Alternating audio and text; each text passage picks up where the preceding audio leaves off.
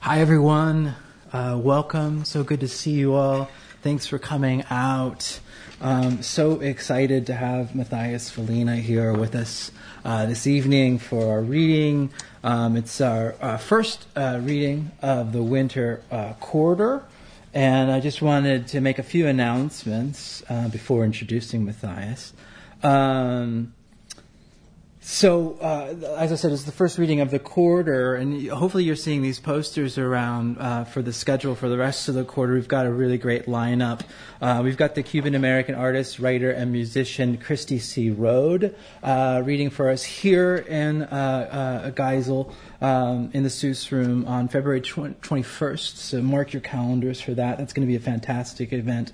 And then also Professor Amelia Glaser, um, a professor here uh, uh, in the literature department, is uh, hosting Lenore Gorelick, and we're helping to promote that uh, promote that event. Uh, uh, writer, poet, and artist Lenore Gorelick, and so that's going to be actually in Professor Glaser's classroom in Ledden Auditorium. Uh, 11 a.m. Uh, Thursday, March 8th. So mark your calendars for that.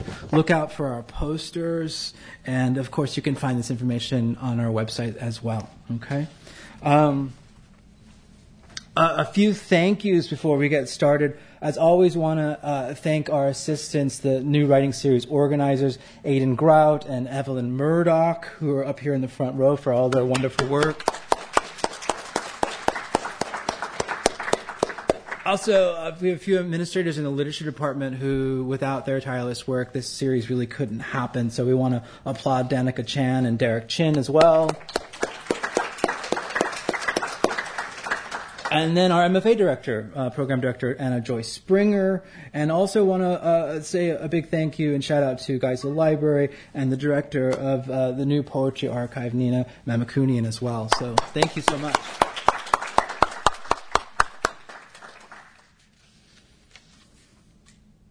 Okay. Well, I'm, I'm so excited uh, to have Mathias with us here uh, today. I've known uh, Mathias uh, for a number of years, since the early 2000s. Uh, and he, uh, since that time, has been introducing me through his own poems and through his friendship and through his important editorial work at Octopus Books, a press and journal which he founded. Uh, he's been introducing uh, me to the diverse possibilities of what poetry and literature can be. So it's meaningful for me uh, and, and, fitting uh, for me that I should be introducing him here today. When encountering Mathias's work, we are in the presence of two similar sounding S words surreal and serial. And while those terms may sound similar, they don't always engage in the same practice or perform the same acts. Indeed, we might observe a tension between them. Surrealism is a movement known for its abrupt juxtaposition and non sequitur, while to work serially, to work in a series of poems, is to work, in fact, within a sequence. Thus, while Mathias's work is invested in unconscious immediacy and surprise, his projects work also on or through recurring subjects or obsessions, while at the same time deeply committed to a sustained and conscious artistic practice that celebrates the endurance of the imagination. And what an imagination. Here's uh, how Mathias opens up Wastoid, a book of uh, a series of prose sonnets. Check this out. The first time I met my lover, he was a praying mantis. He extended one long green leg toward me and offered me his iPod. The headphones were two tiny praying mantises affixed to black wires. I inserted them into my ears and heard a sound I could not identify. It sounded like two wet bones rubbing against each other, but also like lake water lapping off a handful of wet hair. I love that. In their approach to the beloved and their comparative gestures, their performance of metaphor. The sonnets are echoes and, hi, come on in, hello. The sonnets are echoes and revisions of Shakespeare's own sonnets. In fact, Mathias, in an interview, has described the work of these poems as correcting the bad love advice in Shakespeare's sonnets. If there is a corrective performed in the book, it is through a tireless chronicling of what the lover is and what the lover does. Here's a list of just a few. My lover is a lightning struck tree. Bits of his soft wood sit scattered across the lawn. My lover is a wink. He's all stay, stay, but also slow, slow. My lover is an echo. I must continue speaking to keep him alive. My lover is a paper airplane a boy let fly inside the Guggenheim. My lover watches CSI Miami 24 hours a day, waiting for David Caruso to remove his black sunglasses. it's fantastic. In many ways, that comparative act we find in Shakespeare, Shall I Compare Thee to uh, Summer's Day is expanded with such wonderful and, and, and playful creative energy throughout Mathias's book. The, pos- the possibilities of what the lover is and what, the lo- what love can be are endless. And there's both celebration of that and also a sadness too. The lover is both infinitely close and infinitely at a distance. One of the poems in the series begins My lover is an onlooker and I am a passerby. That melancholy is central uh, to Mathias's most recent work, a series of wrought and deeply existential uh, lyrics that remind us of surrealism's exploration of psychology, the mind, perception, memory. Throughout these poems, the sensorial, that communication between the body and the exterior world, is consistently questioned and troubled. A skull makes a puzzle of meaning. My mind is a double song of caves. One poem in this series begins. Another poem starts The lamplight returns me, knotted memory. The title of the book, which is the same title for each of the poems in the sequence, evokes Homer's famous description of the sea that appears in both the Iliad and, and the Odyssey, a description that has intrigued and puzzled scholars for centuries. What was Homer seeing when describing the blue or blue green Aegean? Do colors exist objectively outside the mind, or are they defined by an age's lexicon and or an individual's perception? The question is particularly resonant when struggling through pain, trauma, and depression. The speaker of these poems is continually looking for a way to short circuit the feedback loop between subject and object. The shortest poem in the book is a small prayer, and, and, and really a book of prayer. Exit this poem for me. Show me a way. To live within poems and to live outside of them perhaps is a fitting way to describe Mathias's current and ongoing project. Since 2014, in cities throughout the U.S., Mathias has been delivering dreams by bicycle.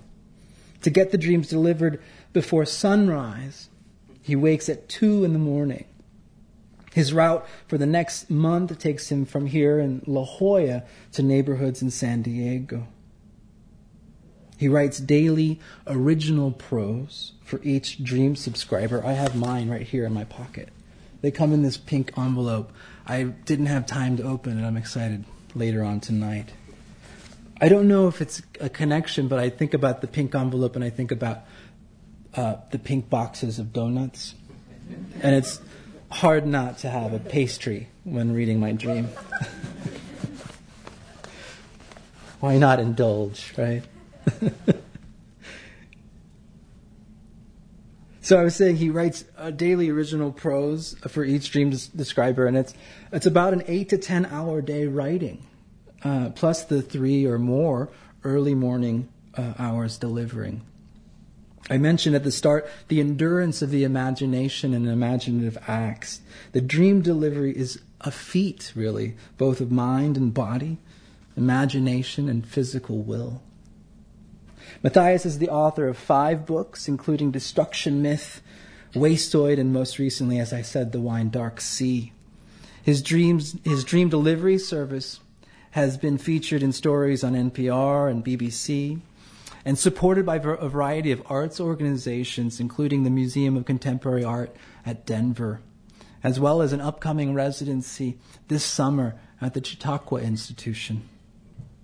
We are so excited to have him reading for us here today. Please help me welcome this wonderful poet, Mathias Svalina.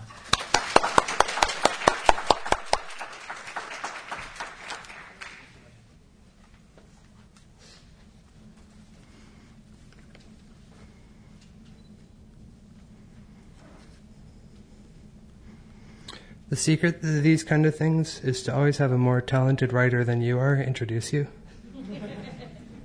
Thank you, Brandon. Thank you to um, everybody with decision making.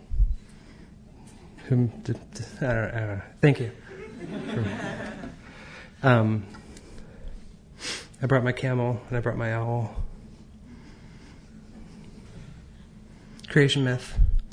In the beginning, there was a book, but every time a villager read the book, it meant something different to her than it did to her friend or her mother. The villagers fought over the correct interpretation. Mothers ripped earrings from their sons' ears. Children stuffed their parents' mouths with gauze. Priests bludgeoned bakers. Twins disagreed. Eventually, someone decided to throw the book down the well, but when she picked it up, a shower of keys fell from its pages, each key labeled for a particular villager.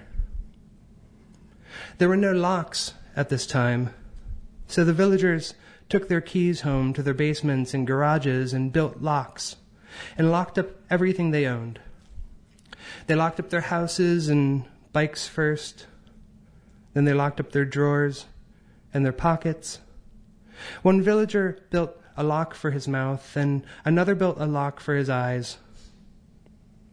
Years later, a team of scientists in white coats discovered the village. All the villagers had locked themselves completely still, and only a few sneezes revealed they were still alive. The scientist radioed in for a team of pickpockets who stole the keys from the locked villagers.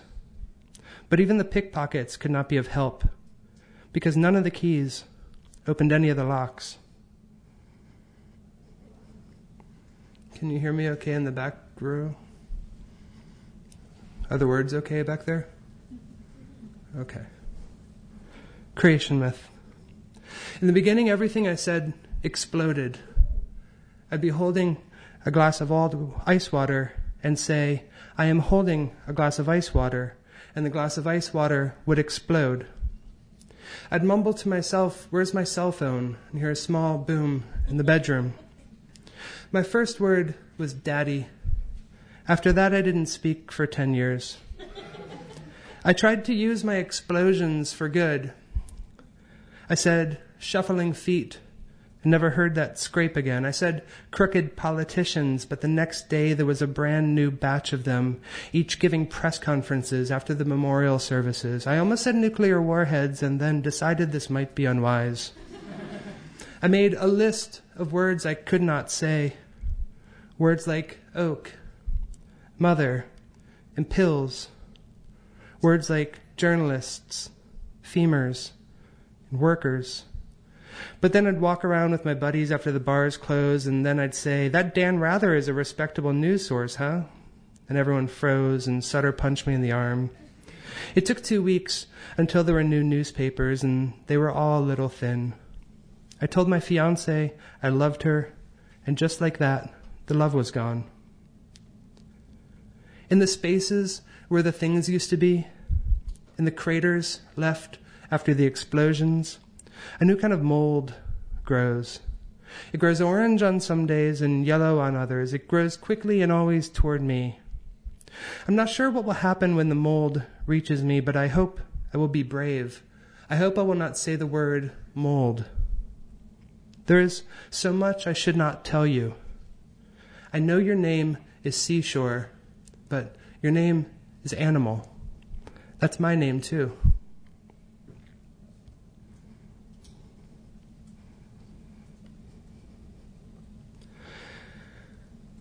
My mother and father are both chemists. They light their ranch style home with Bunsen burners and drink from glass beakers.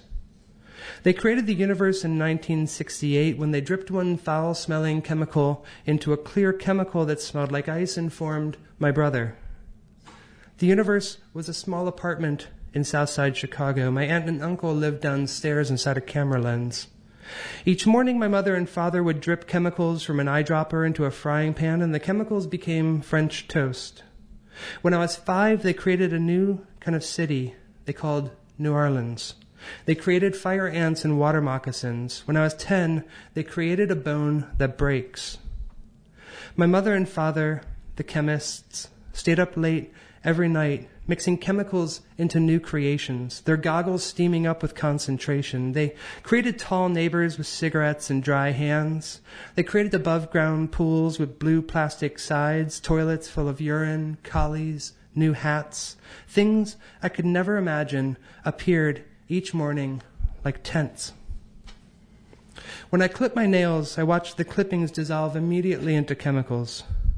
Likewise with cut hair. When I die, I will prove my mother and father correct. The chemicals into which my body will wilt will be stored on a wooden shelf in brown bottles with rubber stoppers. I had a perfect moment of clarity in the back of Mike Bunn's car while Pittsburgh unfolded into a paper swan. And even this I know they created with chemicals. There was a shining new bike. There was a dog that jumped into my bed. There was a red bottle, a set of nunchucks, a yellow dress. Every new thing made me cry tears of bromine, which immediately evaporated.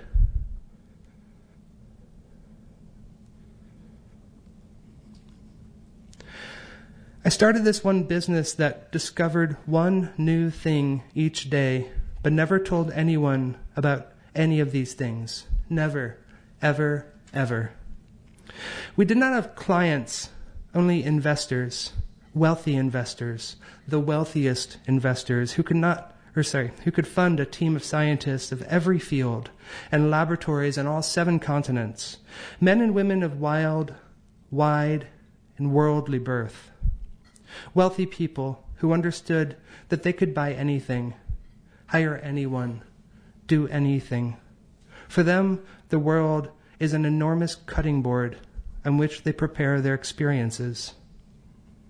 But it grows tiresome for the truly wealthy, the never wanting.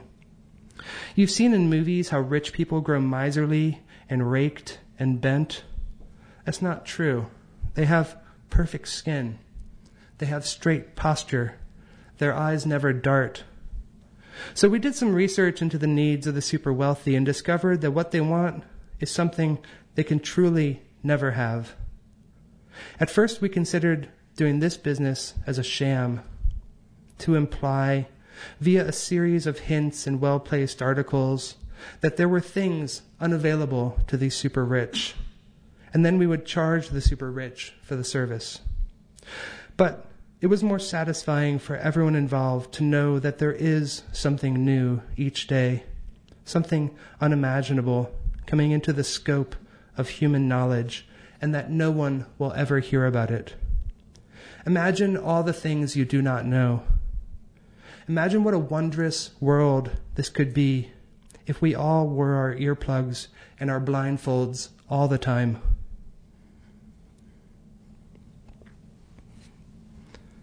I've, I've had a cold, and um, today's my first day not taking Dayquil.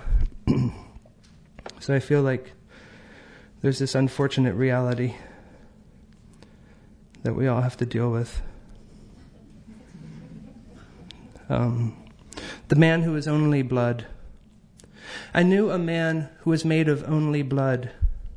Each day he wrapped himself in more layers of plastic wrap to keep his blood self contained. By the time I met him, he was only a lump, a clumped concave for a throat. He bumbled through the streets slowly, warily, so as to not sla- snag his plastic wrap. He may have dreamed of a world of soft, pliable edges, of rounded things, but I don't know for certain, for he could not talk. I called my mom to tell her about this man. There must be some moral in this, I thought, and my mom loves morals to stories. When the phone answered, there was only static. Hello? I asked the static. The static, in response, said only more static. Wastoid. The first time I met my lover, he was a praying mantis. He extended one long green leg toward me and offered me his iPod. The headphones were two tiny praying mantises affixed to black wires. I inserted them into my ears and heard a sound I could not identify. It sounded like two wet bones rubbing against each other, but also like lake water lapping off a handful of wet hair. Then I understood the sound. I was inside my lover's heart, and the sound was his blood. How a glass of cold water on a hot day undoes itself. When I opened my eyes, the recognizable world was gone, and my lover was there. Praying mantis body, praying mantis eyes, praying mantis mandibles biting through my praying mantis skin, eating my praying mantis eyes, understanding me in the manner of a joystick. Wastoid. My lover has an enormous name. It only just fits in his minivan when we go to Home Depot.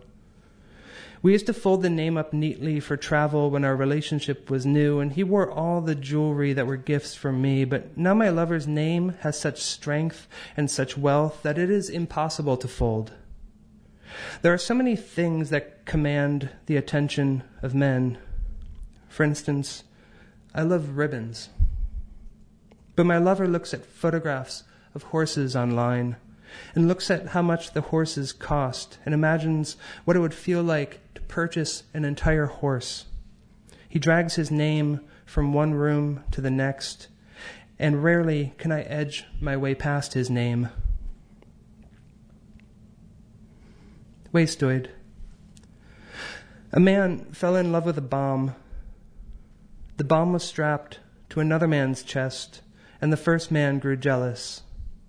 The other man carried the bomb into a busy street and detonated it. Many people died and many cars were damaged. After the police left the scene, the man went to the busy street and searched for pieces of the bomb. He was happy the other man was gone, but unhappy that the bomb was no longer a bomb.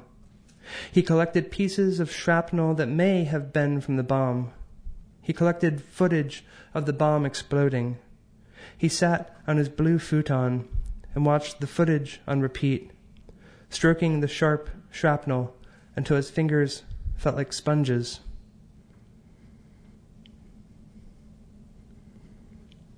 Wastoid. A man stole all the beauty. It was on his table at the diner in yellow and red plastic bottles when he ordered his burger, and the assumption was that he would use some of the beauty and leave the bottles of beauty on the table, but when he left, instead, he stole all the beauty. At home, he hid the beauty in his hamper below a layer of dirty clothes. The cops arrived and searched his house, but when they opened the hamper, they were like, ew, dirty clothes, and did not search it. With all the beauty stolen, people had nothing traditional to love, so they began to love other things, like boats and receipts. The stars continued to shine, and the trees grew pink and sweet each spring, but no one really gave a shit. Wastoid. When I was a boy, I stepped on a blackbird, and then no one could speak. It was as though for a time I existed, as though I had a place in the world. All the lights were very bright inside the shopping center, and the escalators ran all night. I touched my throat to feel for a pulse, and my lover was there. How a dogwood tree is there for the bird. Outside, in the parking lot, stood a small man of disorder. He was not my lover, and there was no my lover as far as I could see.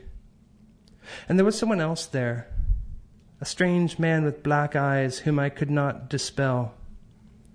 I do feel that perhaps I'm trying to reach out for other things.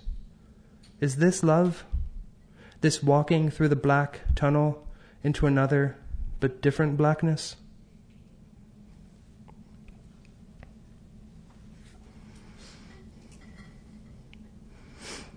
Um, this is a dream I wrote for a subscriber who I think was eight years old.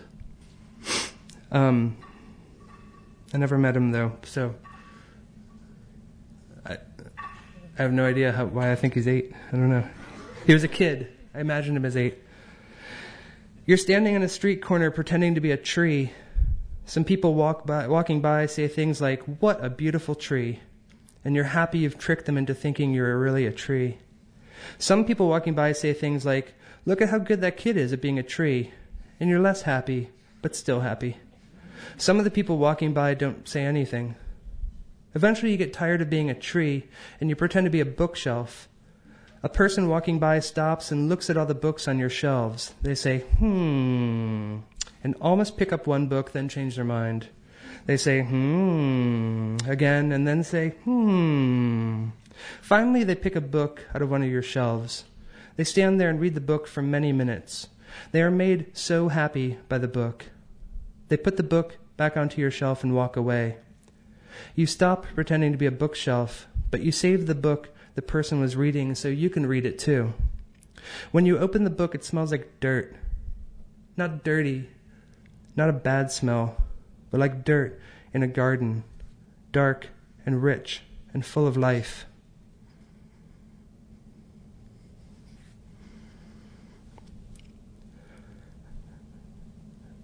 Um, NPR had me write a dream for their listeners. Uh, so, if you ever listened in NPR's morning edition, this dream is a dream you had.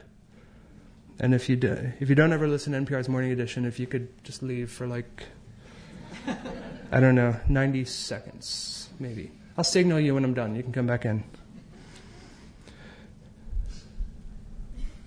Ah, a lot of NPR listeners. very, very nice. You're in a dark tunnel you have a small flashlight which illuminates tiny specks. The tunnel stretches out in front of you and behind you. Water drips and plops from unseen sources into unseen puddles. You walk into the dark for a long time until you trip over something and fall. A stack of newspapers bundled up with twine. You turn your flashlight on the bundle. It is all of the newspapers from every city in the world from the day you were born. The bundle is too heavy to carry, so you leave it and keep walking until you trip and fall over another bundle. It is all the newspapers from your first birthday. You keep an eye out as you walk now and come across another bundle, all the papers from your second birthday, then your third, fourth, so on. You grow accustomed to the bundles and pass by them without looking until you find a bigger bundle and a steel bucket. The bucket is full of keys. The bundle consists of every newspaper from your last birthday until today. Some are normal newspapers. Some are blank except for the ads. Some are filled with unreadable stories of nonsense and gibberish. Each has a keyhole in the front. You take keys from the bucket and try to fit them to the newspaper's keys holes. When you fit a key to the blank paper and turn the key, the paper fills with stories. When you fit a key into a normal newspaper, a bit of light fills the tunnel. And as you unlock more newspapers and the tunnel fills with more light, you realize it's not a tunnel at all, but a home you recognize, on a street you recognize, in the neighborhood in which you live.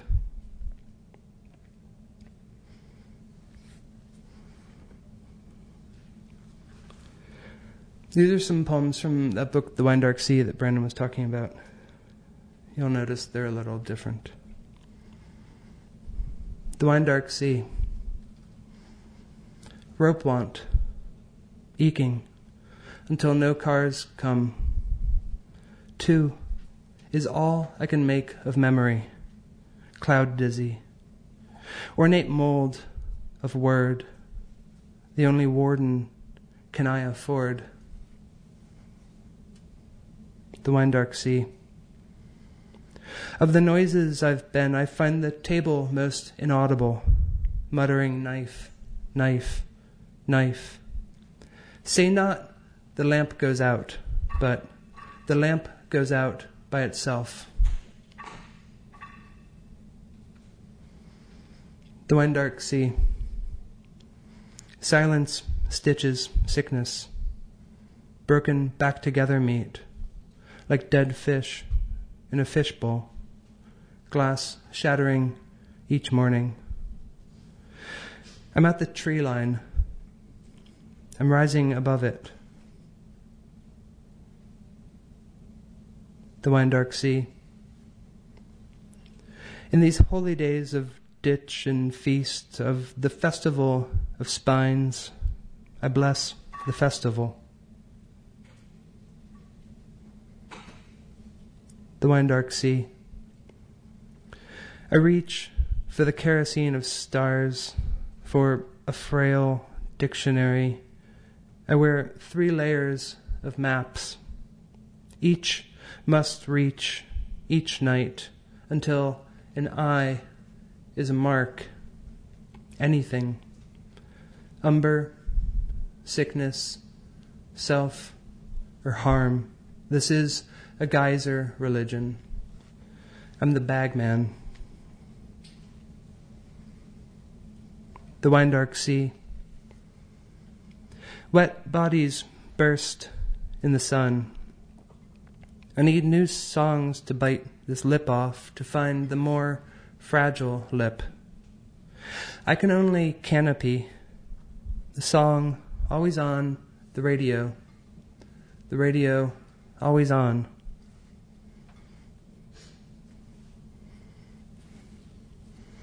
These are some things from a thing called Thank You Terror, which I've been writing for about four years, and I'm hoping I never finish. It takes its title from the Alanis Morissette song Thank You from 1999, which probably some of you are not aware of. break your life and break the pieces into smaller pieces, and break your hands and break your body until you've broken all you know, and kissed the wood still warm from the fire. There is a gap. The war never ended. The dead are alive. Steal the horses from the factory and ride them and their brokenness. Your heart is a hatchet, and what is empty will not always be empty.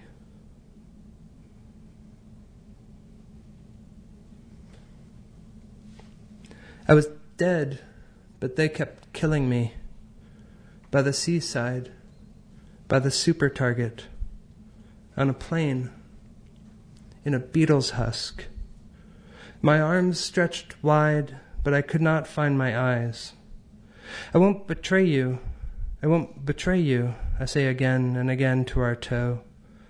But where is the sonnet of power? Where is the sonnet of suffering? And when the skin comes off, it comes off like a shower curtain. When there is joy, there is joy like a dirt road. You do not get to pick your oracle. You only know your weaknesses.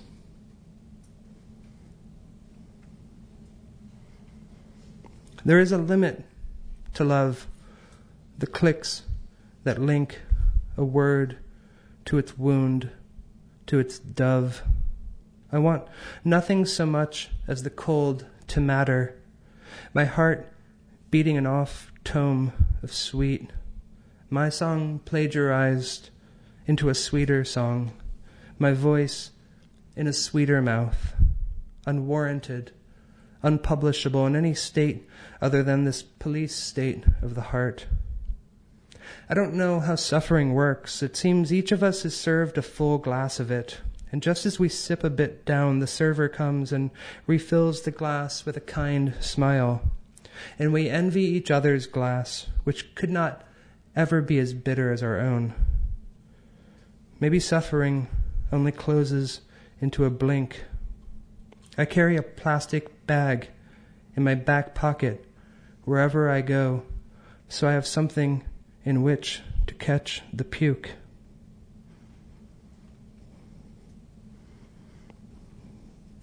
If you guys want to call a stranger, there's a stranger's phone number at the end of this one. Sarah's been texting someone she thought was Joe for a day or so, and he kept telling her that he had no idea who she was, and she kept being like, Oh, that is just so Joe. When she asked not Joe for Chris's number, not Joe said, I don't know this Chris, but here's my friend Trevor's number, and sent his friend Trevor's number. The self has no geography or economy, but neither does a chessboard or a gunshot or the sound of the body that is no longer its own. I'm not sure how we learn more than what a name looks like. Here's Trevor's number 303 517 6850.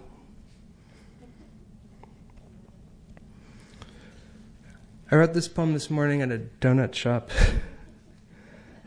at like, I don't know. It's a good donut.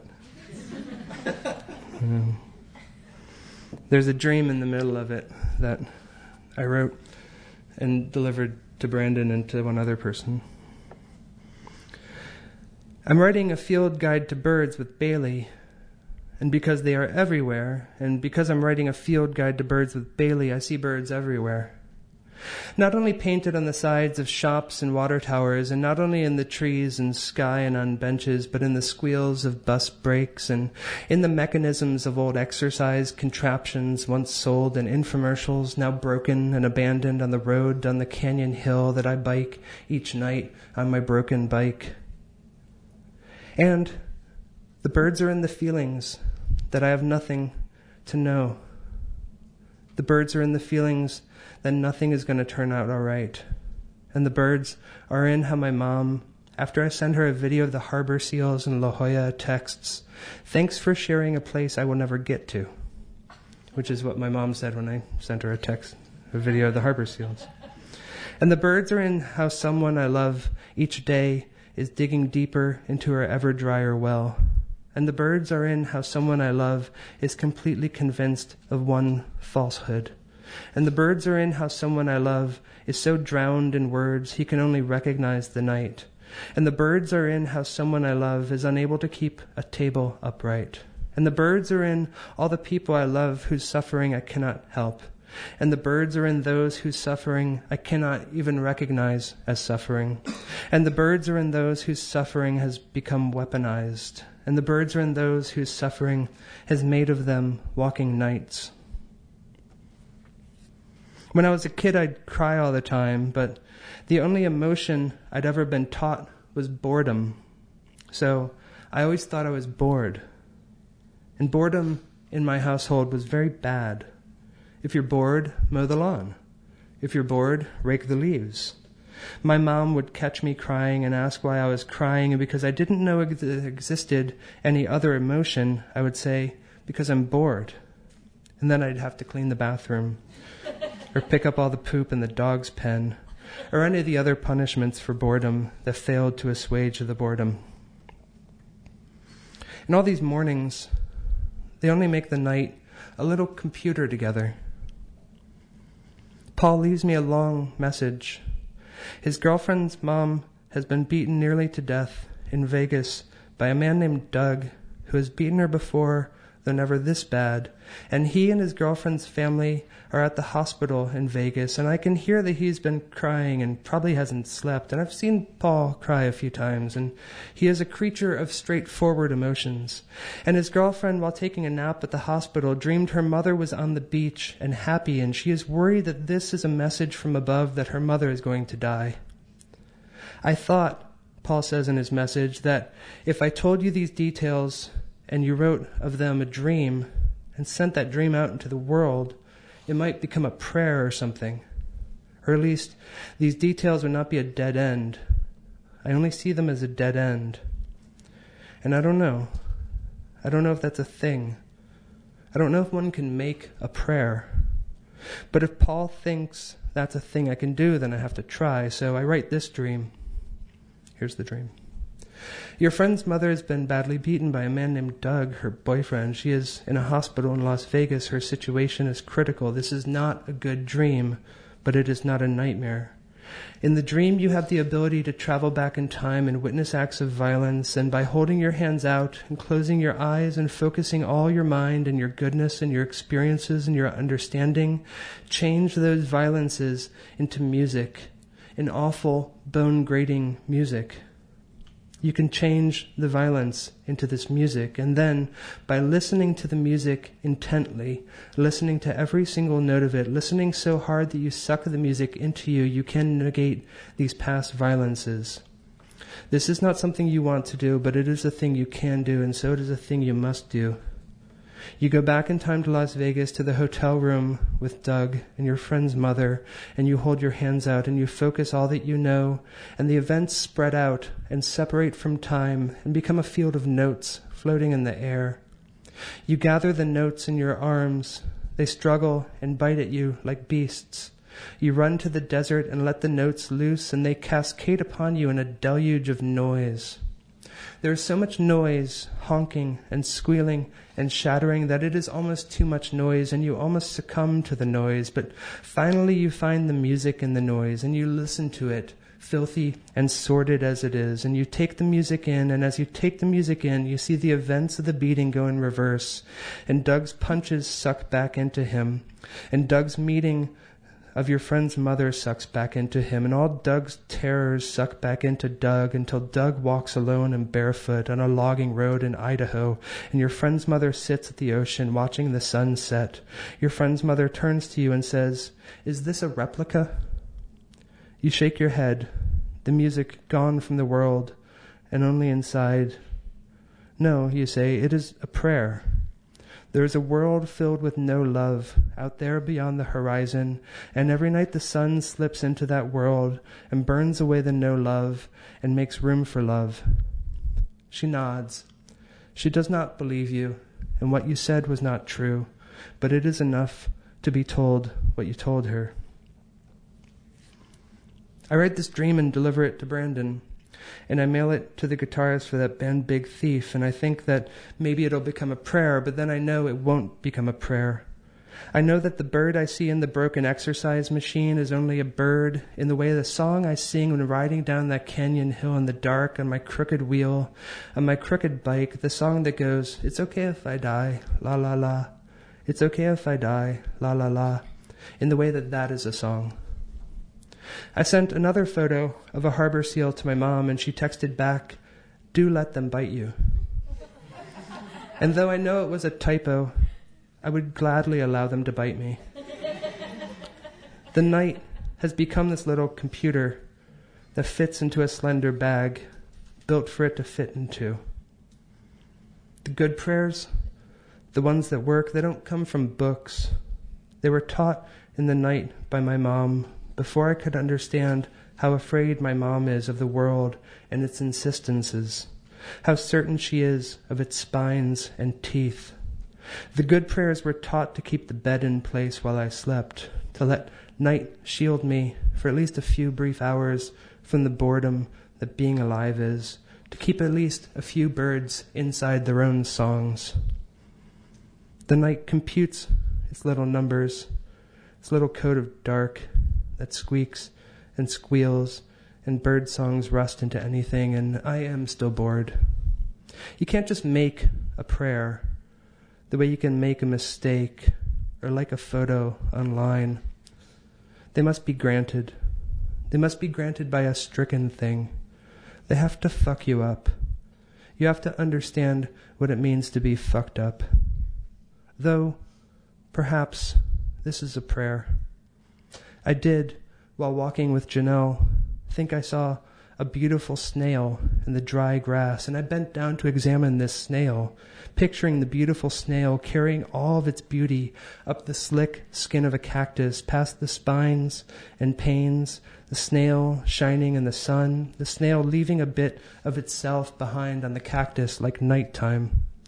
But then I asked Janelle, Janelle, is that a snail or is that a poop? And she said, It's poop. and how beautiful that snail was, how eternal its beauty, how pure. And I guess how beautiful too was the poop. And then when I tried to tell Brandon this story, he said, Yeah, I know. I was standing right there when it happened. and silly me, all that time I had thought he was very far away. Thank you for being here and for listening.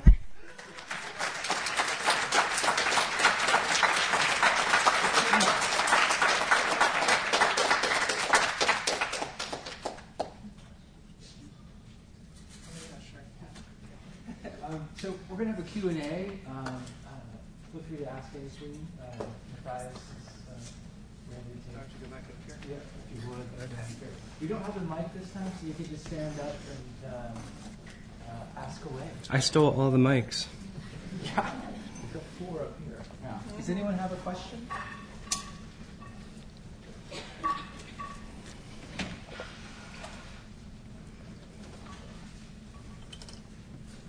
Ask a question.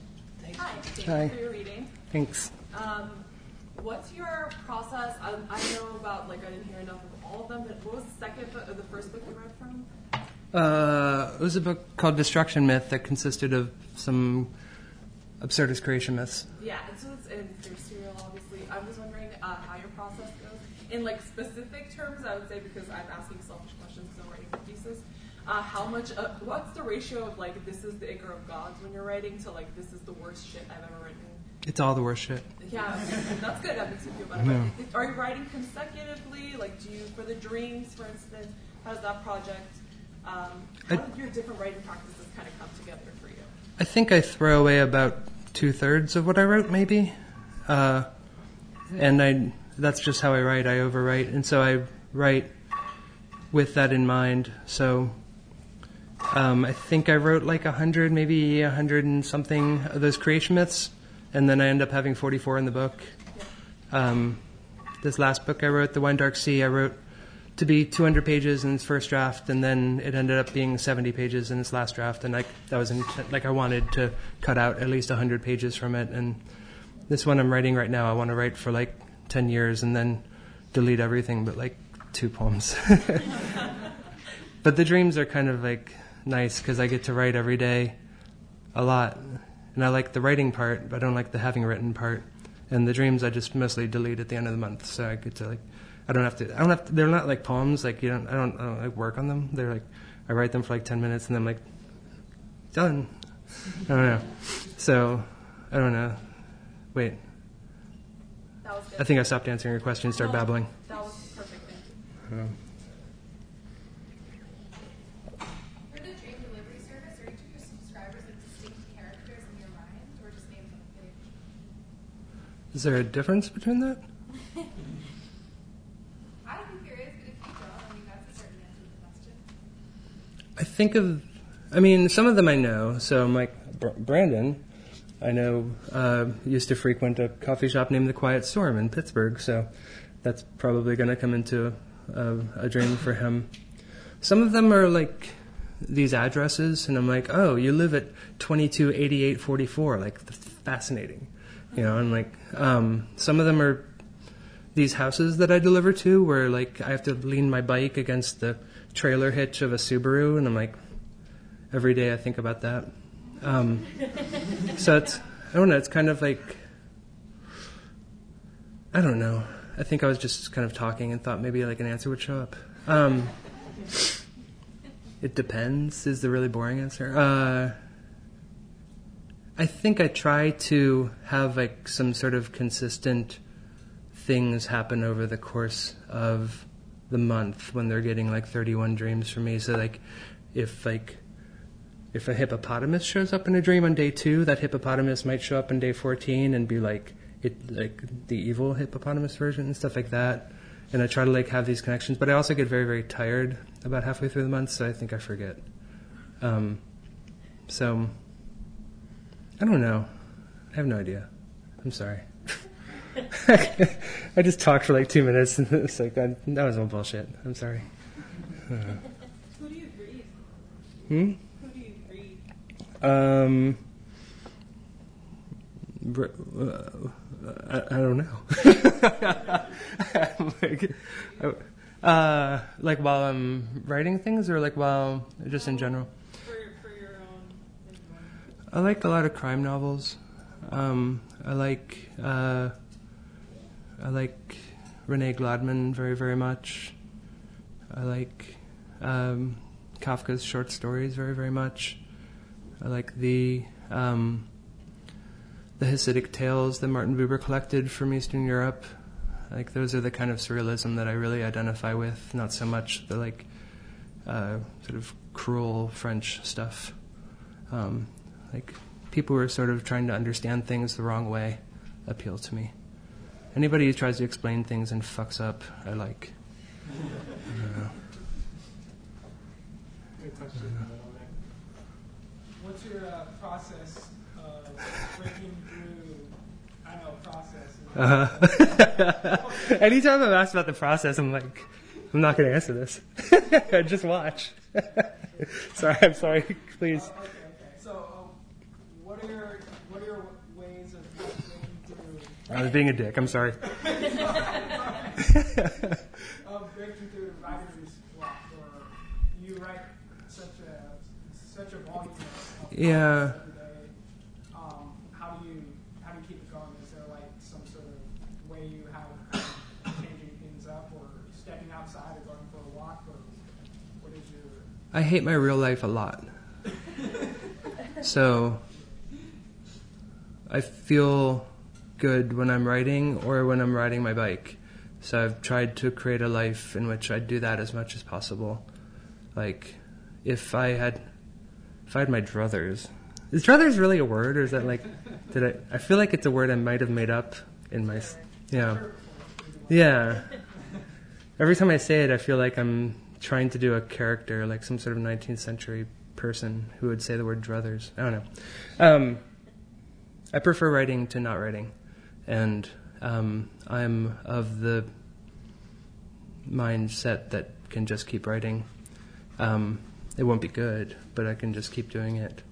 Uh, what I would say, as far as like, I think what is happening inside me is sort of uh, maybe related to like what Alice Notley has described in much much smarter ways than I ever could about trying to bring everything in, like trying to flatten the sort of ontology or like levels of hierarchy of what's a good image or what's a good idea, and try to accept, um, try to accept and try to just like have things happen, and to not judge its uh, profundity or judge its uh, value as art, and to only sort of think about it as doing stuff. I don't know. I've been obsessed with this little tiny interview that I heard with Andy Warhol, um, who is weirdly like always overrated and underrated. I don't know. Uh, for for maybe the wrong reasons. Know. Uh, in this little interview, he was being interviewed and he was talking about how he wanted to be a robot. And that was like his aspiration. And the interview was clearly trying to get him to say something really profound about pop art and meow meow meow and blah blah blah. And uh, and he was like, "Well, I want to be a robot because robots like everything, and I like everything." And I was kind of like, "Yeah, like I I like everything." Um, I don't know where I'm going with that. I don't know. Just liking stuff, maybe. I don't know. Like stuff's cool. I mean, pra- pragmatically, maybe. I don't know. I, if I'm, if I'm like really, really tired, I will open an art book. I will, uh, like, go to like a random word generator online. I'll um, text somebody and be like, you know, like, what do you remember from yesterday? And then steal it. Then, you know. So there's a really if if I don't know. Bernadette Mayer has a really, really great like list that's been passed around everywhere online of like tricks for writing, and it's sort of like it's so copious that eventually you realize like the theme of the list is like there's no trick. It's just just fucking do stuff, you know, just like do something, just make art, just I don't know, produce things. But other people don't, and that's I don't know. I don't know where I'm going with that. I'm gonna stop. Sorry. Another question? Yes.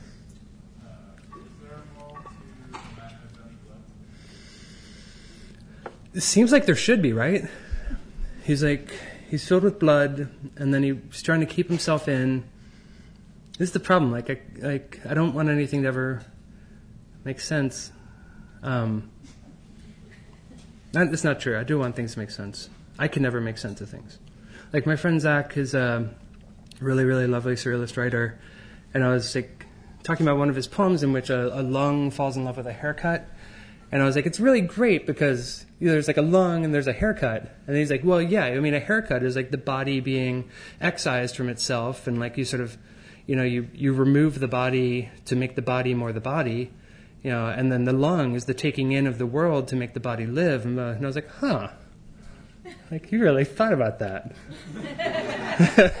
and, and, I was very impressed by by his ability to do that, which is not my ability. I don't know, like the moment there's like a I can start to like parse out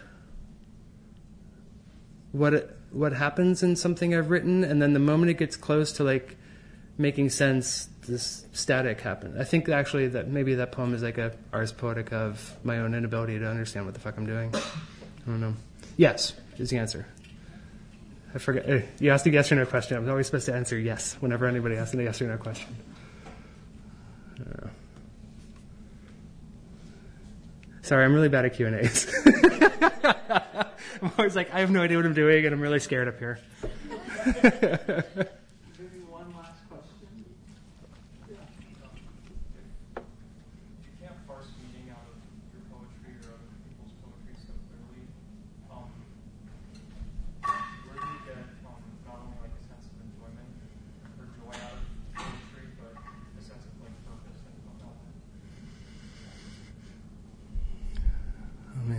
cry. oh shit, I've wasted my life. um, uh, I don't know. I mean, like the the ending is always to me the worst part. Like, I don't like the last ten pages of novels. I don't like, you know, like the, you know, like think of a movie that actually has a good ending. Like, mm. There you go. They're few and far between. Um, I don't know. It's the opening that I like. It's the sort of potentiality. It's the the way that things connect and make sense and then lose sense. It's the way, like, I don't know. The, at the heart, it's like the way the metaphor works. That um, the world comes together and it makes more of the world and. Uh, we're never going to understand it or be able to control it. And meaning is beyond us, and um, we're small. I don't know. That's very comforting to me. it's good to know that we're small. I don't know. I don't know. Other people have different opinions.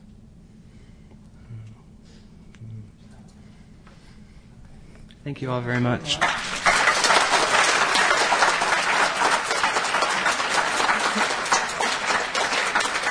Uh, event, Cristy C Road, uh, February 21st, right here. See you then. Thank you. You guys are